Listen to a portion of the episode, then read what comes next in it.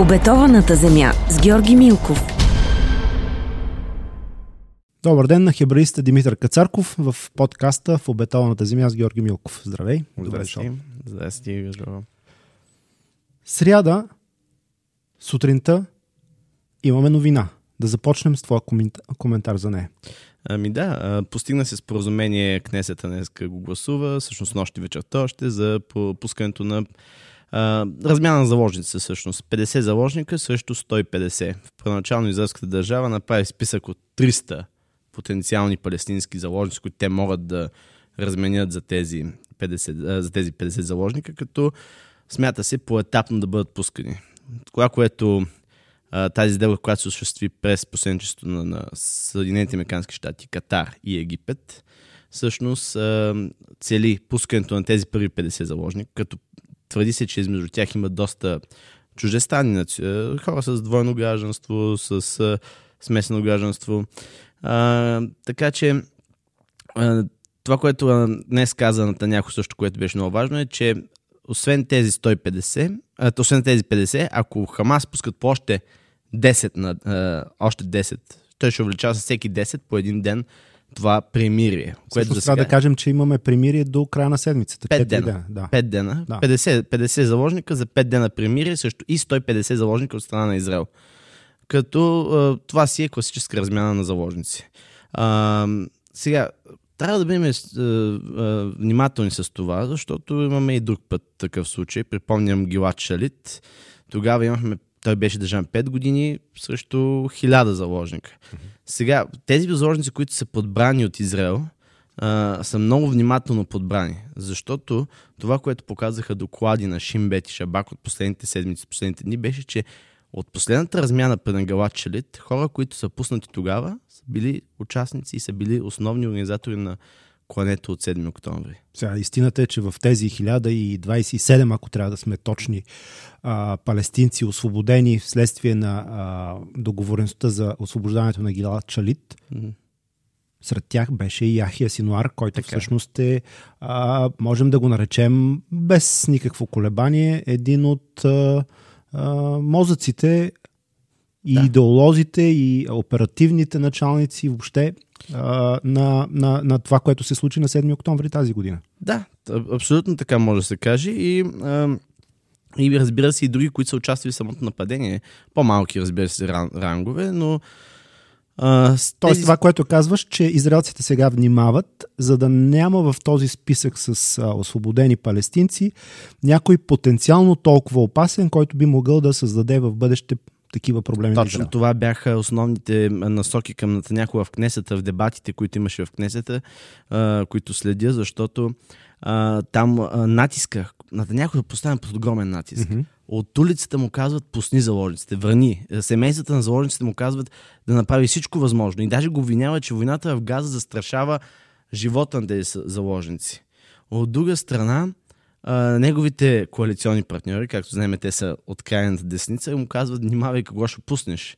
Защото а, ти вече, вече пусна лоши хора. Вече пусна такива, които инициираха това клане. Така че а, няма полезен ход и смятам, че този... А, искам да кажа, че Натаняко при самото обявяване, че се включва сделката, каза, а, че не прекратява войната с Хамас, просто а, изпълнява дълга си, нали, например. И спира временно. Да.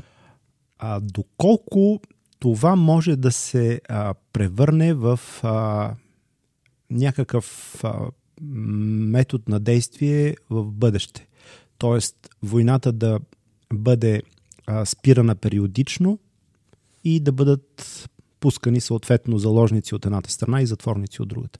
Според мен това е само етап от този конфликт. Не го виждам как Хамас ще се откаже от всичките 240 заложника, които грубо казано има по данни на Израел. А, искам да припомня, че от началото на войната а, бяха съпасени само 5 заложника. Нали, четирима бяха пуснати от Хамас и един едно момиче беше освободено, спасено при военна операция. А, така че... Трябва да добавим, може би, че има и заложници, които загинаха между време. Загинаха също. Също имаме, намерени бяха техни трупове. Но аз го виждам това като, а, като етап. И ако този етап се разтеля във времето, ние ням, на този етап не мога да преценя колко, вре, колко етап, на колко самия този етап, на колко под етапа ще се раздели. Защото ако ще си играем на размяна на заложници, само не, го виж, не виждам голям, голям замисъл от двете страни. Но идеята на Нетаняхо е да освободи всички заложници. Да, но идеята на Нетаняхо е да унищожи Хамас. За това ще му трябва обаче повече време. Да. Макар, че да, двете неща могат да върват паралелно, а, но, но със сигурност а, унищожаването на Хамас а, е далечна перспектива. Защото не знам дали ще се съгласиш, но това, което наблюдаваме, а, е всъщност, а, че въпреки колко повече от а, месец, а, колко дни станаха, вече не ги броим, а, но със сигурност много повече от месец, от началото на израелските действия в Газа, въпреки разрушенията, въпреки а, всичко, което наблюдавахме като, като резултат от този мощен удар на, на израелската армия, силите на Хамас не са. Не са за подценяване. Не са за подценяване. Всъщност те почти не са загубили. Това е на техен... си. Нека забравяме, че това е война на техен терен с тези тунели. Ти самия знаеш, ти си бил там, виждал си ги какво представляват тези тунели а, тази мрежа, тази гъсто населена мрежа, нека припомням, че Газа е най-гъсто населеното място в света, водене на военни действия, малко ми напомнят едни гледки от Бейрут, които сме гледали по учебниците по история и по, и по, по репортажи от много време.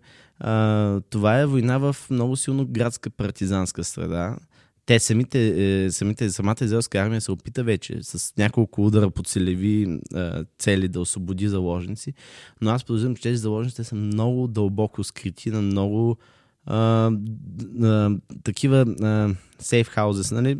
защитени неща, които, no. местности, които а, дори самите Шимбет и самия Мусат и сам, самото военно разузнаване няма представа къде са. Заради това и според мен този ход, който Израел прие, нека бъдем, нека бъдем честни, тази, тези преговори идват а, и с друга цел. Това прекратяване 5-дневното ще отвори коридор за помощи към Газа. Да. А, което е съществено. Дори, а, дори а, посланника на този а, секретар на хуманитарния секретар на ООН каза, в хуманитарни въпроси каза, че това е жизненно важно да беше да се приеме тази сделка, защото от израелска страна до, до сега видяхме едно твърдо не но очевидно натиска, който, на който е подложен, вътрешния натиск, на който е подложен Бенемин Няхо, даде резултат и естествено на местата на Съединените Американски щати, които много сериозно а, с помощта на Катар и Египет спомогнаха тази изделка. Между другото, искам да кажа, че това е един голям напредък за региона като цяло. Защото Египет традиционно не, е, не се доверява на Катар. Много често Египет, Саудитска Арабия, тези държави, които са от така сунитската страна и Катар, разбира се, но гледат подозрително на Катар. Е, да припомним, а, че точно Саудитска Арабия и Египет а, бяха в основата на а, блокадата, на която беше подложен Катар. Абсолютно. И, нямат, и, и според мен там, както знаем, в Близки изток това е регион на, на дълбоки връжди, където персоналното е много важно. И това недоверие към шейха Алтани, то ще се запази. А, тъй като а, аз, аз разглеждам винаги Близки изток през перспективата, че там е, интересите винаги са временни, а връждата си остава в много напред. Дори това премирие между Иран и, и Саудитска Арабия, ние сме го коментирали с теб друг път, че е, не е за първи път го виждаме. 2000, между 2000 и 2010 година също имаше премирие, имаше усилен диалог между Саудитска Арабия и Иран. Сега, сега се възстанови това, но отново си остава това, сянката на Иран тегне много в този конфликт и много трудно ще бъде премахната. Ето, намесата на хутите, това отвличане на този кораб в, на, на, от страна на Йемен, хутите са шит, шиитска е, заедитска група, за, да. Заедитска група, която си а, успя да сключи сделка с Саудитска Арабия, временно прекратиха военните действия и установиха контрол над а, а, северната част на Йемен, преди Йемен беше разделен на две северен и южен, в Сана. И а, това пиратство, което те извършиха, беше според мен изцяло под егидата на Иран. А, просто аз не виждам как хутите, Хизбола и тези всички милиции действат без никой да знае какво правят. А, което означава, че конфликтът вече е регионален. Играчите, всички играчи са активирани, играят помежду си. А, и а, те първо ще видим това доверие между Сиси и Алтани докъде ще издържи. И, и, и, и най-вече трябва да гледаме, ключова за мен роля ще играете първа а, Саудитска Арабия. Мохамед бин Салман е човек, който се гласи да управлява 30 години. Поне. Още. Поне. Поне. Той гради сега това, което искаше да прави. Така че неговата роля в този конфликт те първа ще се разглежда. Той беше изправен пред едно много трудно състояние, когато започна този конфликт. А, защото той беше, той беше той инициира този мир с Израел, който искаш. Припомням, четвъртъка Ювал Штайнец, министър на енергетиката, беше в Медина два дена преди атаката на 7 октомври. А, говореше се все по... Даже вече се мислеше за дата, конкретно през 2024 година, която да се подпише а, това, това мирно споразумение. Сега това няма как да се случи, тъй като натиска а, от улицата към Бен, Бен Салман и въобще натиска от улицата към всички тези арабски лидери е много силен. Това, което трябва да, да го казвам и което го повтарям от началото на конфликта е, че Израел-палестинския конфликт беше оставен на улицата. От отдавна а, управляващите тези държави са разбрали, че с, те искат да работят с Израел, искат технологията на Израел, искат ноу-хауа на Израел. А, но палестинската кауза остана там на улицата и тя, и тя заради това може би се израдикализира. Така. Добре, а, ти очерта една доста голяма карта а, и тя със сигурност е, е такава на, на действията и на противодействията и въобще на динамиката на този конфликт, чието сърце е в така наречените свети земи, но а, като концентрични кръгове се разширяват доста а, отвъд, а, отвъд географските а, територии на, а, на този термин и стига до м, широката периферия на така наречения близък или среден, среден изток. Да се опитаме да продължим в тази посока, като а, маркираме за, за хората, които ни слушат, в, по възможно най-простия начин, доколкото това разбира се е възможно в цялата тази толкова оплетена а, и от а, история, и от география, и от интереси тематика.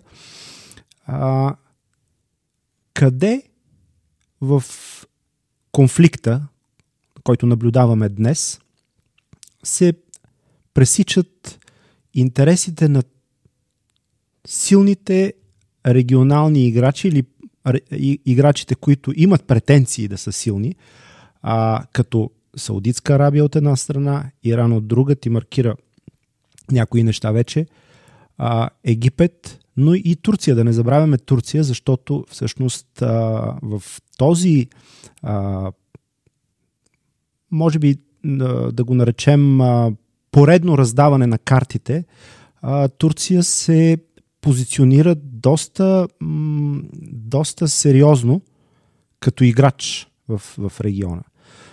В един твой пост ти беше написал, че а, Рият в момента си изиграва картите по-хитро от Турция. Защо смяташ така и въобще да включим Турция в, в перспективата на този регион? Ами, според мен, първото, което трябва да отчетем е, че а, Мохамед бин Салман се а, отново се легитимира като първостепенен съюзник на Запада в Близкия изток на САЩ, докато, докато Ердоган не може да приеме ясна функция, той не може ясно да, а, да, да се обърне към този проблем. И сега обяснявам защо.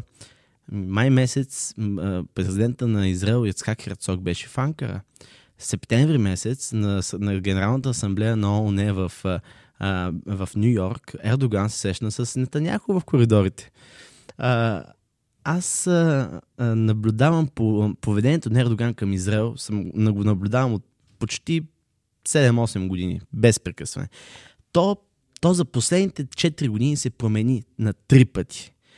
Той първо нарече Натаняхо терорист, после а, сключи с Либия онази сделка, с която затваряха а, морските пътища за, тази, за този проект за източното Средиземноморие, който минава през Кипър, който трябваше минава през територията на Северната Кипърската Турска република, която само Турция признава и която да снабди с Балканите, между другото една сделка, която и България има дългосрочен интерес от нея, през Гърция, за, за за това, за това използване на находище на, на газ, което беше в израелски и египетски територии. Той го блокира. Той каза, искам и аз да бъда част от това. След това последва едно затопляне на отношенията. Между другото, тук е ключово да кажем, че Израел от руските отношения, Израел винаги иска Турция да е с тях. когато има възможност, Израел винаги играе с по-силния в региона. Ако трябва да избира да бъде между Гърция и Турция, на тях по-ще им е добре да бъдат с Турция. А, те знаят как да определят своите приятели, а, така да го кажа. А, заради това смятам, че а, за този момент а, а, с Мохамед Бин Салман по-добре изигра картите си, защото той се превърна в един така... А, когато разглеждаме Египет и Катар, трябва да знаем, че с Египет много плътно се движи с Саудитска Арабия в тази линия на преговори. И така, всъщност, Мохамед Бин Салман по-скоро се превръща в балансьор. Докато Ердоган, с неговото залитане твърде в палестинската среда, включително трябва да, трябва да кажем, че имаше изказване на министра на външните работи на Израел, който каза, че преосмисля а, дали да не прекрати, а, в смисъл обмисля дали не прекрати посолство в а, Турция. Той изтегли вече посланника и а, това залитане към палестинците, то е изцяло според мен за политическа вътрешна употреба. Защото неговото залитане върза, върза ръцете на Хакан Фидан. Хакан Фидан, който е за мен един, така с уважение много голямо към него имам, а, това е един човек, който в последните 15 години ръководи не само сектора сигурност и външно разузнаване на Турция, но да е пое дипломацията вече. Това е човек с много сериозни връзки в Близкия изток. И когато неговия началник взема твърде много тази позиция, те биват леко изолирани. Арабската лига, тя, тя пое твърда позиция срещу конфликта на Израел, но под повърхността, според мен, трябва да наблюдаваме, че те изключително много се ядоси на това, което Хамас направи. И тези изказвания на Ердоган, че Хамас не са терористи, го изолират от процеса, вместо да го интегрират и да го превърнат в водеща фигура, според мен. Само, че ти а, сам а, спомена, че палестинският проблем е оставен на арабската и мусулманска улица. Не смяташ ли, че а, Ердоган залага най-вече на това? Още повече, ако а, Мохамед бин Салман или някой от а, друг от а, емирите от а, персийските заливни монархии те първа трябва да се доказва като, а, като много голям съюзник на, на Запада, Ердоган е практически съюзник на Запада да, чрез членството на Турция в НАТО. Така е. Но той всъщност играе една а, двойна роля – бидейки най-големия съюзник Както на НАТО. И с Русия. Забележи, да. той прави, прави същата по игра и с Русия по, по отношение на Украина. В а, дългосрочен а, план обаче това негово заиграване с а, арабската улица и мусулманската улица не целили а, именно да, да инсталира Турция на водеща позиция това е, да го наречем, битка за сърцата и душите на ислямския свят. Водил съм същия, същия, наскоро същия спор за ролята на Турция в арабския свят, в исламския свят, въобще в Близкия изток. Истината е, че арабския свят няма да приеме Турция. Прекалено много исторически сантименти има да. от последния век. Е, много хора помнят е, зверствата на Джалал Паша в е, Близки изток. Много хора, все пак да забравяме, че държавите Близки изток са формирани в една борба срещу Османската империя, немалка част от тях.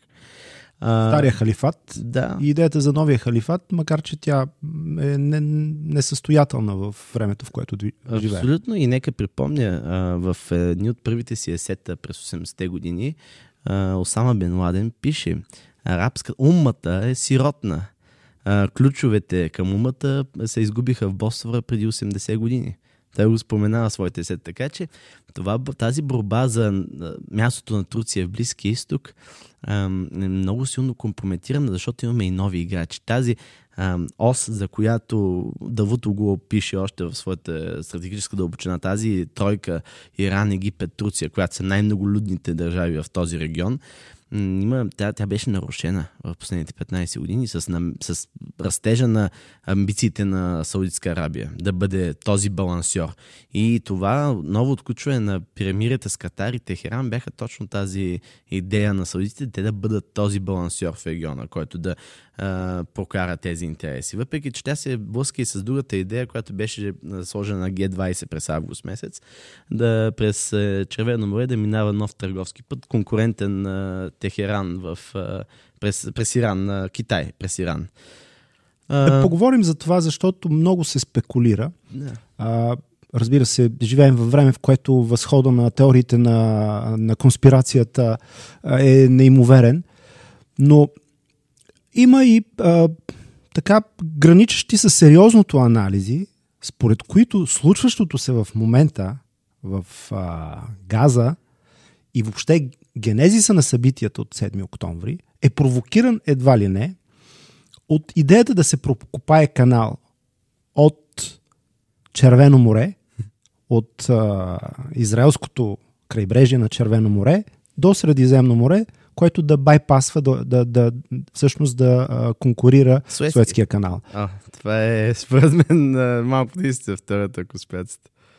Да, но а, това е също в темата за някакви стратегически, туристически, т.е. не туристически, а търговски маршрути, които а, всъщност стоят в основата едва ли не на тези ужасни събития, на които ставаме а, свидетели днес. Говореше за, за, за а, пътя Байден, така наречен. Новото трасе, което а, трябва да, да, да бъде конкурентно на, Китай. на а, китайско, китайския пояс. Тоест, доколко ежедневни събития, на които ние ставаме свидетели, могат да бъдат оправдани с някакви геостратегически а, чертежи на картата на света? Ами да, това е погледно така, зададен така въпроса, може би няма много голяма връзка двете неща, но реално а, за тези държави в региона, в регион, регионалните играчи има. Защото а, този нов маршрут през Червено море и Суетския канал, той облагодетелства точно тези а, държави, които са нали, в пряка конкуренция на Иран, каквото бяха в последните 10 години. Така че дали, дали това е било стартирано с цел да се осуети или забави този търговски маршрут, превръщайки го в несигурен, между другото. Този, този пиратски набез на хутите не е случайен. Почвам по тази територия. Където, само да вметна, в Джибути, точно срещу Йемен, се намира първата китайска военна база извън Китай. Нали, значи китайците спят. В Джибути има бази, имат бази всички. така е. Японците имат бази, французите имат бази, саудиците имат бази. Да, но много беше интересно, че по едно време в конфликта Китай каза, че изпраща пет кораба към Джибути, които да патрулират. Нали, какво е станало тази, да. сега на тази, на тази територия, не мога да кажа, но едно време имаше сомалийски пирати, сега очевидно има хути пирати в да. региона а, което, които са пряко свързани. Нали, ако гледаме и се вмъкнем дълбоко под, под нивото, нали, това е вече пак теория на конспирацията леко, но а, Помниш, че съвсем неотдавна, преди две години или три, колко беше, че времето лети така бързо и а, вече губим представа и с а, а, миналата пандемия някакси две години излетяха и често, често пъти не ги слагаме в сметките си за времето. А, но най-сериозният а, търговски маршрут на, на петрола от Близки изток беше застрашен от а, едни инциденти с танкери в Персийския залив. Тоест, да. това можем също да го сложим на картата, когато а, очертаваме а, търговските маршрути. Така е. Ами, трябва, трябва да забравяме, че Персийския залив е много важен за Китай, защото те оттам се вземат петрола. Основно, който се внася през а, Мянмар, тъй като долу има търговско ембарго между Филипините и Малайзия. И... Да не стигаме до пролива Малака, защото съвсем а, картата ще стане голяма. прекалено голяма, за да я обходим и да я изговорим. А, да се върнем към, към Ердоган, а, ти предлагам, защото а, а, пак се хващам за, за новините от, от последните часове. Той постави въпроса за ядреното оръжие на Израел. Нещо, което винаги през последните години се е говорило под сурдинка. А, никога официално, никога израелски официален представител не си е позволявал да отваря темата за... Това е закон в Израел. Така. А, с, с, въобще, а, какво става да се коментира, да се казва да или не.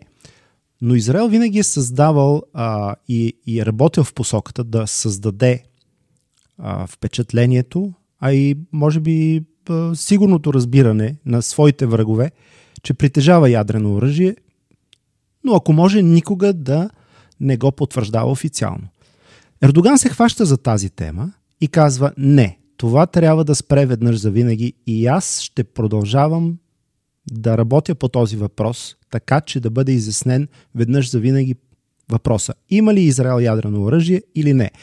Ще говорим, ще пишем, ще пращаме а, а, представители на, на авторизираните за това агенции и администрации.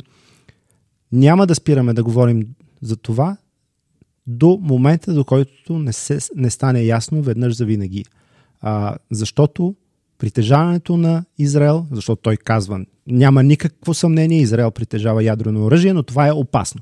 Сега, защо той го прави? И какво според теб ще постигне в а, средносрочен план? Това е заиграването с концепцията за ядреното домино в Близкия изток.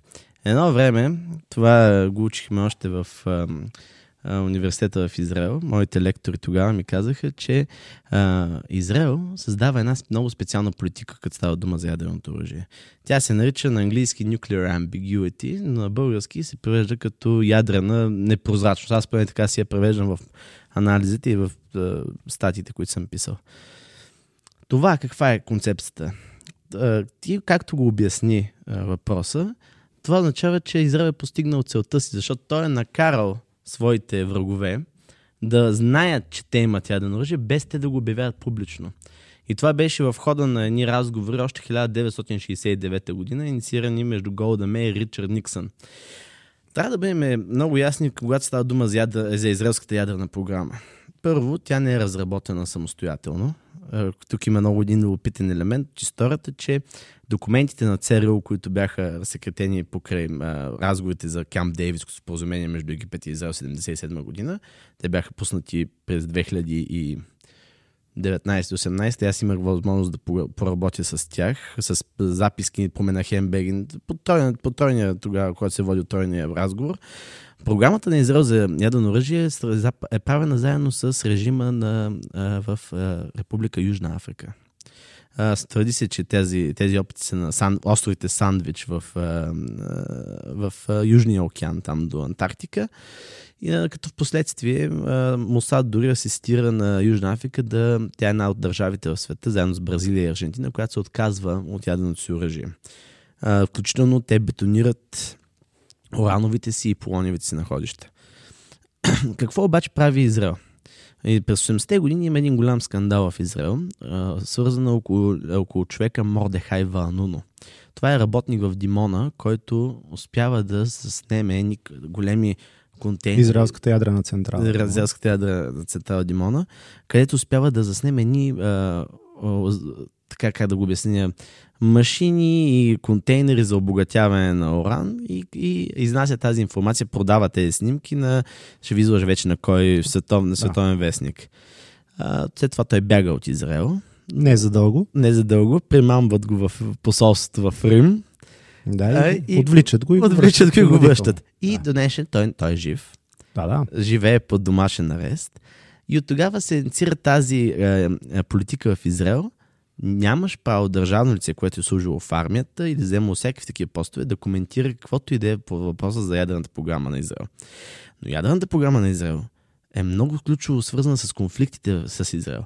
Тя реално рязко приключват конфликтите към Израел в средата на 70-те, защото тогава за първи път се пуска този слух за ядрената програма на Израел, средата на 70-те, и тогава приключва.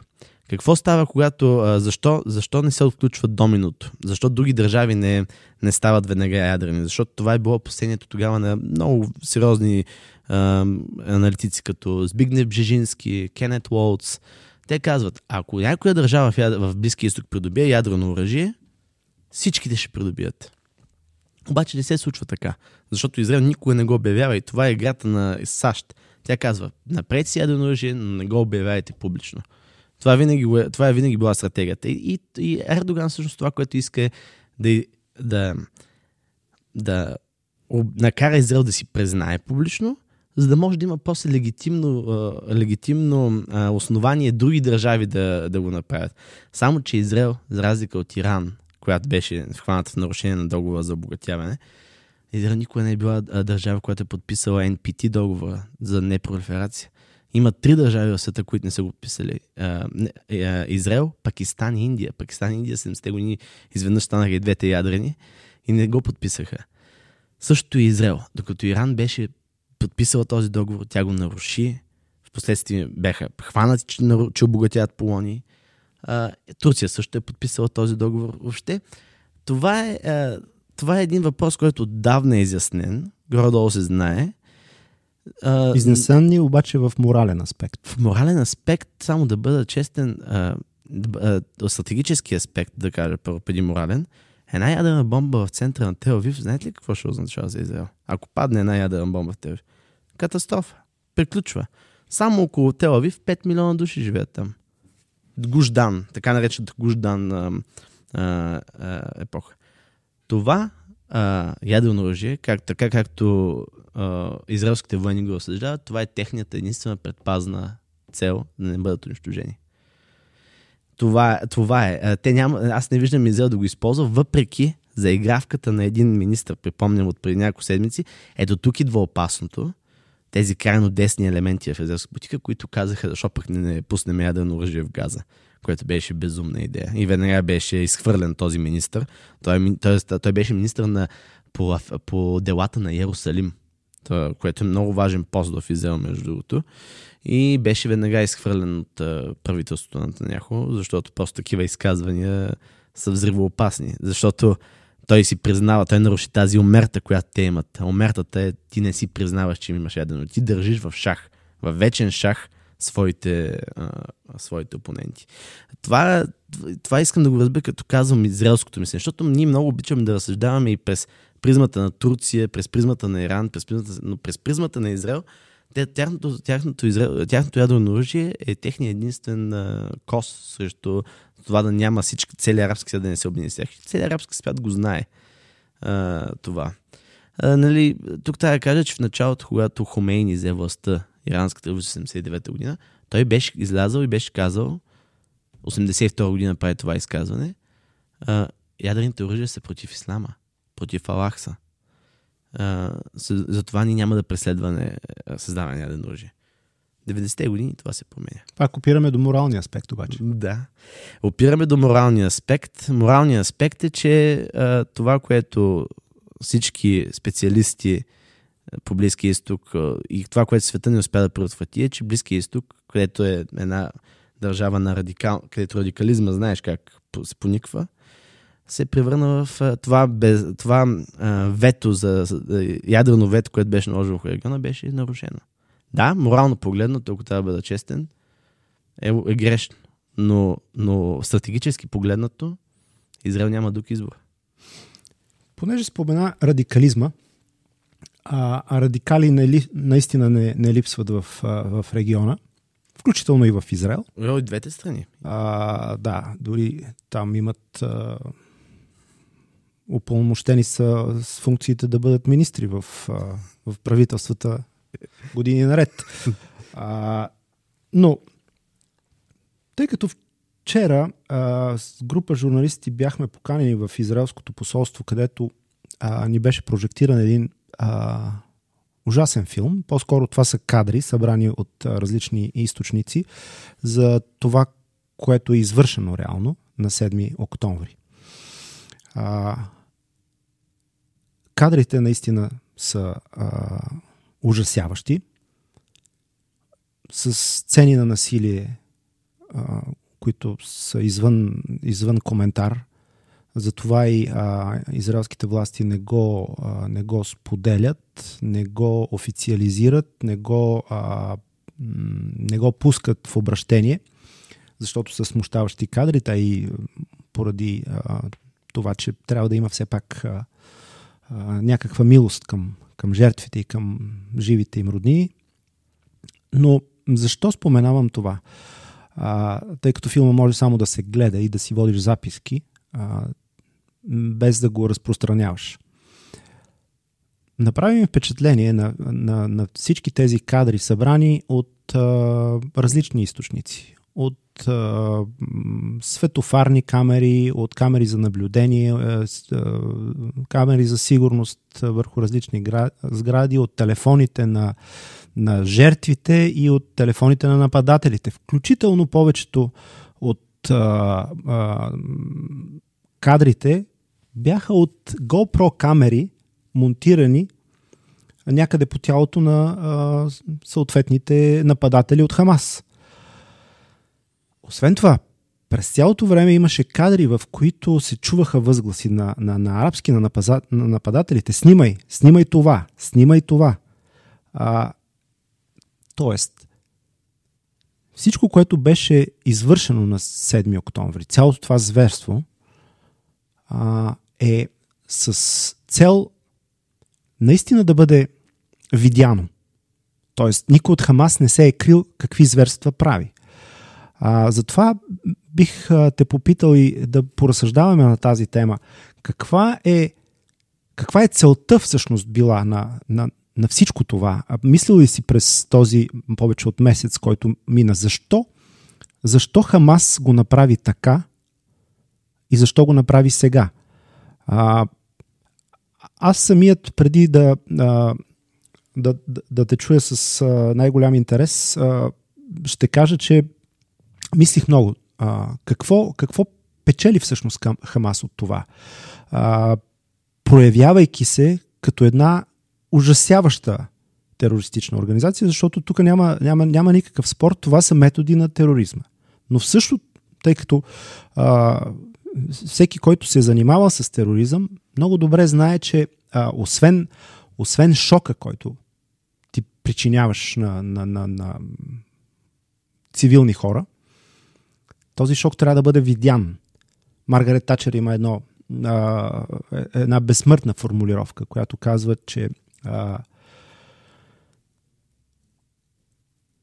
обществения интерес, медиите всъщност които показват а, извършеното от терористичния акт, са а, като белите дробове. Тоест, това са белите дробове, чрез които а, тероризма диша.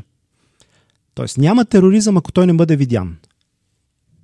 Така. И тук идва въпроса.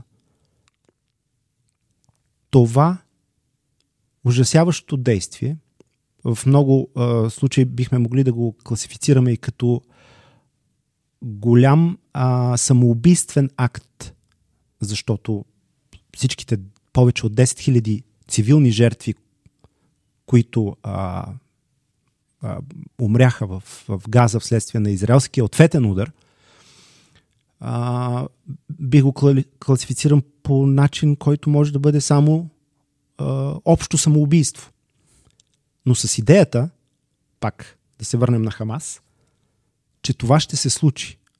Тоест всичко е калкулирано да бъде такова. И тук е въпроса. Защо? Каква е по-голямата цел? Отвъд ужаса, отвъд отвращението, отвъд гнева, отвъд а, всичко, за което си говорихме този един месец. Моето лично мнение по въпроса е, нали, абстрахирайки се от точния момент и от нали, какви са били стратегическите цели на Хамас, според мен това нанесе една а, рана на Израел. Целта на това нападение беше да уязви, да накара Израел да се страхува отново. Да им каже, вие не сте в безопасност. Вие във всеки един момент може да бъдете напаст. Вашите деца, и затова атаката беше по цивилни, по кибуци, по семейства. Вие не сте в безопасност. Ние, ние можем да се самоорганизираме и да ви избием. И, и, и сме готови да бъдем шахиди нали, за това. Мъченици. Мъченици.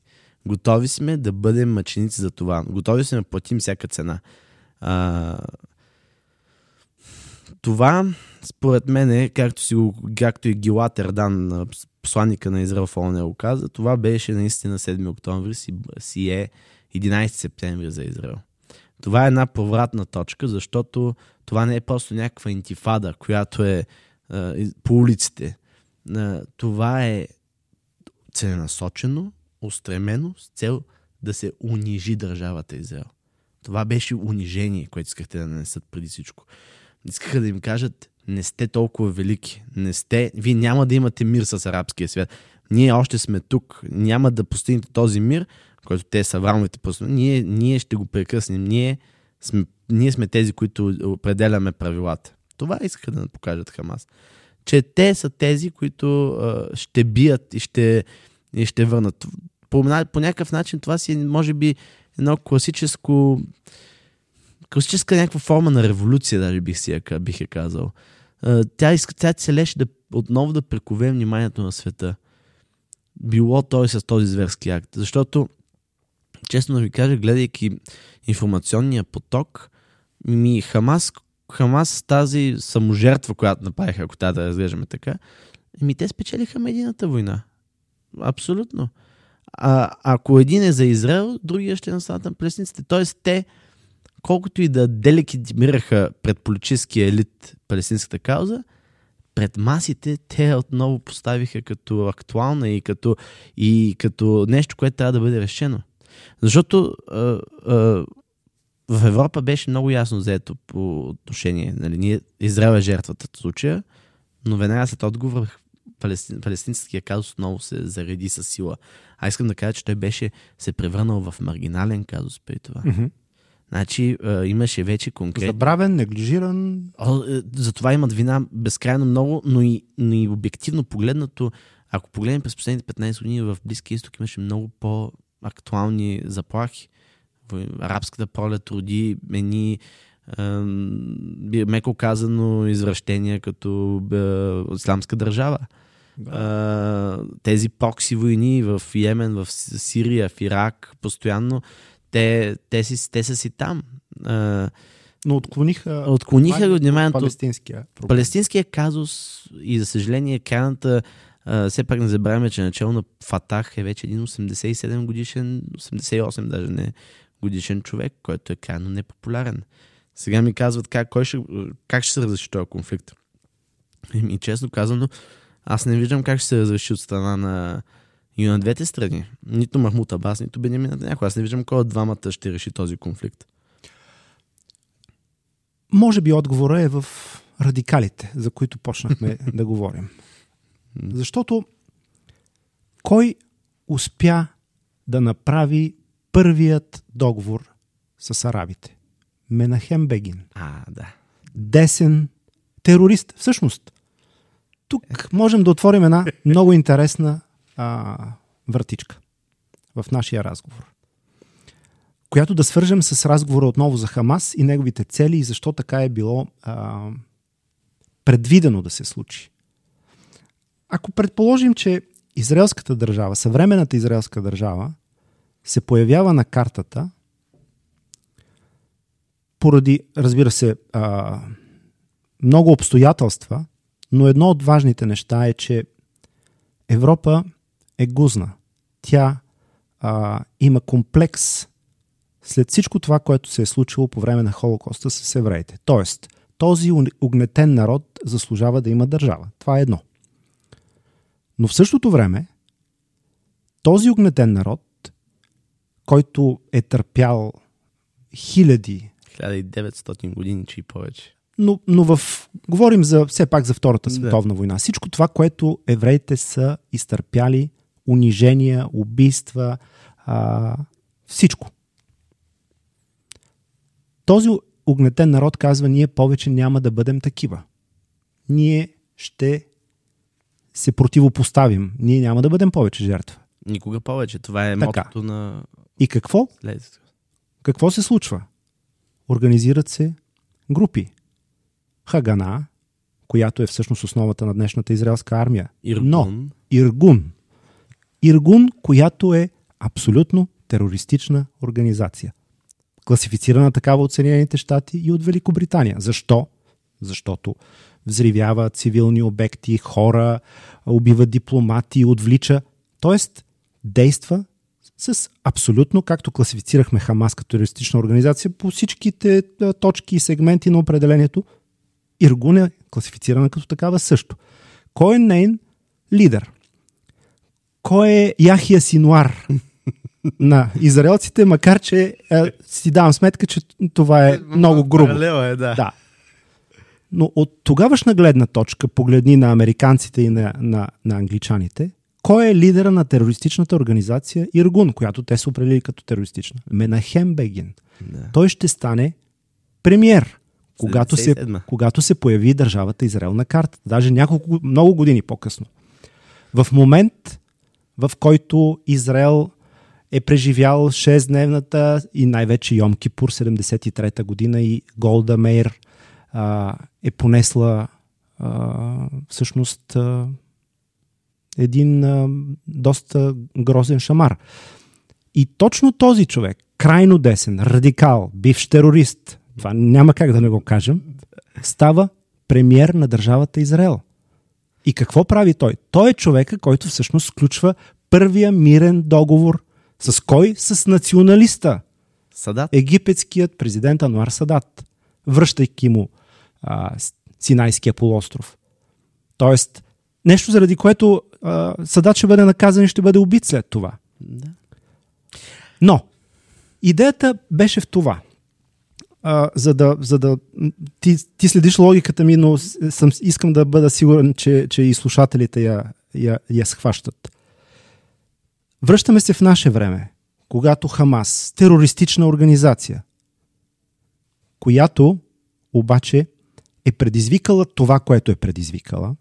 Израелците са убили 10 000 души, светът страда за цивилните жертви на Газа, този народ има право на своя, своя държава и самоопределение, т.е. вината на Запада, че не е направил нищо, се повтаря по някакъв, да, по съвсем друг начин, но имаме промяна на общественото мнение по въпроса на палестинците. Те са жертва, те са огнетен народ, който не иска повече да бъде огнетен народ и се изправя срещу а, своите душмани. С какво? С терористични средства, защото това е единственият вариант, в който, когато нямаш държава, съответно нямаш армия. Твоята армия са терористични отряди. Не виждаш ли идея в това? Аз имам обаче голям, една голямо, а, според мен трябва да направим голям разделение между Юргун и Хамас. Не, по никакъв начин не можем да ги сравняваме. Да. А, Хамас се гради на исламизъм, все пак на тази време. Това си е държава, която е на радикален исламизъм. С Другото е ционизъм. Ционизъм, който обаче е а, секуларен в, понякога в, свой, в своите развлечения. Зависи кой гледаме. Ако жаботинския национализъм разглеждаме, той е по-скоро а, секуларен. Менахем Бегин е а, Ликут като цяло. Тя, Да. Ликут, корените на Ликут са точно от Юргун. Да. Ликут 77 година, когато идва и а, премахва въобще работническата партия с А, мачка. той всъщност е първият премьер на, на, на Ликут. Тогава започва доминацията на Ликуд в а, въобще в а, Израел. Тогава той създава тази концепция Коля и Ходим Беарец, което означава всички евреи трябва да живеят в Израел. Тогава започва операциите на Мосад за прибирането на евреите в Етиоп, от Етиопия, от Йемен, от Ирак, от Румъния, където Челшеско ги продава за 10 000 долара на човек. А, ги, ги, а, а, си ги отку- откупуват евреите, с извинение за този израз, който използвам. А, Хамас, е, идеята е ясна. Тя е почване на преговори по създаване на държавата, на, на, на палестинска държава. Проблема кой е? А, за разлика от Фатах, Хамас иска да създаде исламска държава, исламска република. Това Израел няма да го допусне, защото Исламска република е, най-голем... Исламска република е най-големия им враг. Исламска република е Иран. Те се притесняват. Това, което притеснява Израел, и това, което е тази, тя е известна в стратегическото мислене, е израелска параноя. Нали? Тя се гради от части, че ако се преговаря с Хамас, то означава да се преговаря с исламисти. Това означава създаването на в съседство на Израел Исламска република, която може би по-скоро е близко до Алкайда. Алкайда, между другото, е много, много различно от исламска държава, защото Алкайда искаше да създава на време а, Джумхурия Ис- Исламия, което е исламска република с а, училища, с структури, с държавни институции, докато там си беше халифат. В Хамас също, Хамас по-скоро следва тази, този принцип на Алкайда.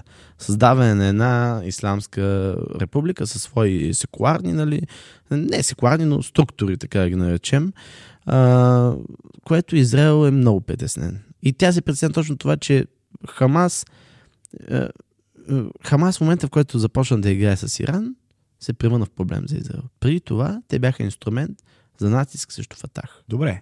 Защо Ислямска република ни звучи толкова страшно?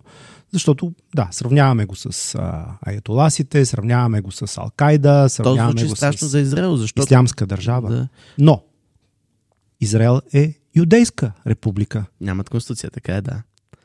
Но в момента точно в Израел се води този много сериозен Нима. Египет не е Ислямска република. Тук трябва да засегна...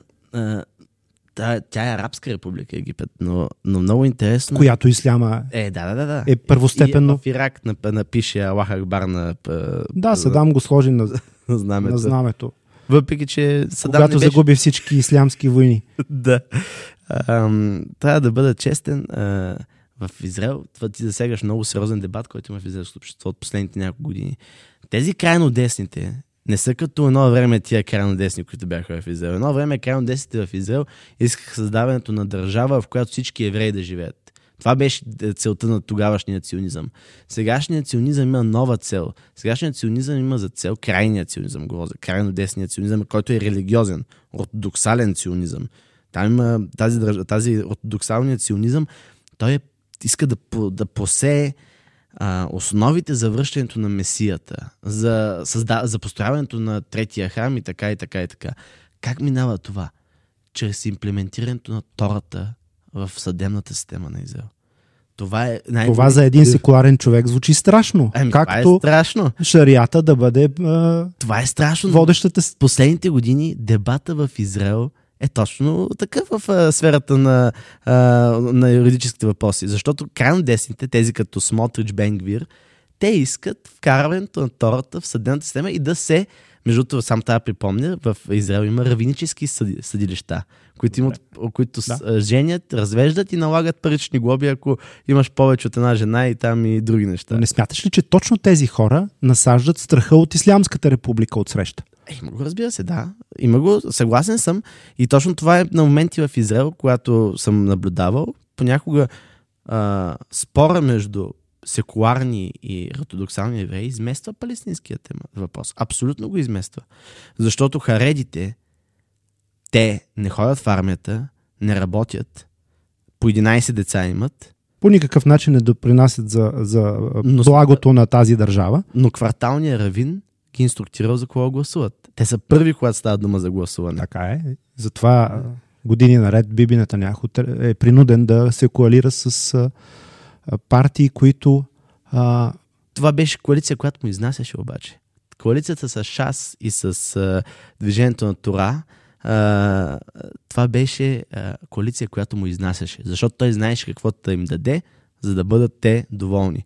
Докато тези новите двамата, които, между другото, само ще направя един паралел, Безел Смотрич много дълго време беше подценяван от всички в Израел. Този човек изгради собствена партия, примерно през няколко други, собствена партия. Сещаме се за един такъв политик в България, например. И сега създаде този проект. Стана министър на финансите. В момента той е министър на финансите на Израел. И е, между другото, със статут на заместник министър заема, е, е, заема и като на отбрана. А, не, на вътрешните работи. Да. Мисля, че. А, така че. Ам, да, те, да те върна на, на моя опит за провокация. да. А, ако предположим, че Хамас е видял в това работеща формула, пак казвам, позовавайки се на живия пример на израелската държава, чрез терористични средства и всяване на ужас у врага, но и на, а, на симпатии заради многобройните си жертви у външната публика, да стигне до крайната си цел създаване на палестинска държава. Дори ако след това ще се наложи някой от сегашните терористи в номенклатурата на Хамас по-късно да се облече в костюма на премиер. Аз не виждам вече това как ще стане, да ти кажа. А, конкретно с Хамас. Защото според мен концепцията тук по-скоро е газа да се върне на Фатах. Или Фатах да бъде някакси по някакъв начин подсилена. Ако питаш мене, нито Фатах, нито Хамас имат бъдеще, а, или по-скоро Фатах има по-малко бъдеще, отколкото Хамас Разбира в палестинските а, политически а, перспективи, защото Фатах е изцяло избушена организация. Съжалявам, че използвам този а, така уличен термин. А, но Фатах няма. а, Тя не е припозната сред палестинците вече, освен сочена с пръст като една банда а, корумпета, които са проиграли а, Така е, Хамас. палестинската Хамас, кауза. Хамас беше точно това, беше създаден от хора, които бяха разочаровани от Фатах. Макар, че Фатах на времето също бяха, нали, бяха терористи. Да. Арафат не беше ли терорист? Или Така беше е. номиниран така? Не трябваше ли после да отиде и да стисне ръката на, и на Ицхак Рабин, покойният, Който беше убит от който беше радикал. и- убит от свои радикали? Тоест, ето виждаш как радикалите и от едната и от другата страна всъщност не дават на нормалните хора и от едната и от другата страна, защото секуларни има и от едната и от другата страна. И от едната и от другата страна хората желаят едно и И също. дебата в- и в Израел и Палестина е, е точно избутан от радикалите в, на тема каква да бъдем държа, религиозна или секуларна. Добре, смяташ ли, че някога и в какъв момент това би могло да се случи и как по-скоро израелското общество а, би могло да се пребори със своите радикали, макар че си давам сметка, че това е ужасно трудно, колкото е трудно в момента палестинското общество да се пребори със своите радикали. Особено в тази ситуация, която а, безапелационно работи за радикалите и от едната и от другата страна. Еми, тук, тук нали, се концентрираме по въпроса, че като цяло, не само в Израел в Палестина, в региона някакси нещата, тъкмо както бяха тръгнали на една, една ние Аврамови споразумения да се разтиват, така и всъщност се изгубиха гласовете на мъдростта. Вече няма Ицхак Рабин, вече няма Шимон Перес, няма от друга страна Ясер Рафат. Махмут Абас е на, с извинение, че казвам, на достолепна възраст. И няма, той е тотален фигурант се е превърнал, извинявам, че го казвам. А, и младото поколение всъщност не виждам никой, който да седне на масата, освен ако по някакъв начин не се обедини някакво, някакъв прилив в израелското общество да избере по-центристко насочени политици, има такива в Израел, които да седнат на масата на преговори. Няма ги вече тези мъдри, мъдри хора и няма го, например, един султан Кабуз в Оман, който всички ходеха при него да преговарят за мир едно време. Той почина, сега Оман са тотално изолирани. Като цяло, радикалите, радикалите плениха темата, което е големия пропуск на Запада по този въпрос. Ние а, искаме да има мир, но докато Биби Натаняхо е на власт, аз не виждам как това ще случи. Както и не виждам с кого ще преговарят в а, палестинската автономия. А, нито виждам Халет Машал и Исмаил Хания да в скоро време да се случи нещо. Като цяло аз оставам много скептичен върху решаването на този проблем. За Палестина е един голям проблем, основно за Западен бряг, например, е какво правим с селищата. Много хора ми казват, ами не, просто ще дойде една резолюция на ООН и те ще си се, или там, според някакъв договор ще се изселят. Само, че това не е като Газа 2008, а, 2006 година, кога, когато израелската армия, 2005 може би даже, когато израелската армия се изтегли от Газа, в Газа имаше 2-3 селища. В, в Западен бях с 100 и косур. И тези селища са от хора, които са сериозно въоръжени. И са си ционисти и си казват, ние тук, тук не е Западен бряг, тук е Юдея и Самария. Така граничат. Така, И че тук ще умрем. и тук ще умрем. И те си си построили едни като а, кръгови а, такива крепости. Да, да, те са абсолютни крепости. Няма кой, няма резолюция на ООН, която да ги премахне. Няма кой да отиде да ги премахне там. И арабския свят се беше премирил с това. От тук нататък това, което следва е Какво следва? Какви са новите концепции за решение на този конфликт? По едно време Биби над някой беше казал, дай създаваме три държави, не две. Да, газа да е отделно. Сега нали, се слага тази идея да има някакви части на Арабската лига, в които нямат армия. Нали? Някакви там ротационни войски да имат в Газа, които да пазят мира. А от друга страна казват, дай някаква конфедерация да създадеме. Това няма как да се случи, защото от палестинска страна те не, те не, те не препознават Израел. Аз имам един много смешен случай. То не е, не е смешен, трагично, нали, в трагичния смисъл. Когато отивам в Аман, бях в Аман и на върха има една цитадела стара от римско време и се разхождаме на момиче и помолихме да го снимаме и каза, откъде сте? И аз тогава нали, казах, ние сме от Хайфа, учим в Хайфа, в Израел. А, Хайфа, Палестина. Хайфа, Израел. А, Хайфа, Палестина. Разбрах, че корекцията може би от една страна е правилно да сочна. Така че легитимацията я няма. А, единия, а, за да има двустранно решение, трябва да има легитимация от двете страни. И за сега не виждам това как ще се случи. Да, за съжаление не завършваме този разговор а, по оптимистичния начин, но всъщност събитията не ни предлагат а, по никакъв начин а, да завършим така. Но продължаваме да следим събитията, защото а, те предстоят едно след друго, така че а, ще се радваме отново да а, посрещнем и да чуем а, хебриста Димитър Кацарко в нашия подкаст в обетованата земя. Благодаря ти. Благодаря. В обетованата земя с Георги Милков.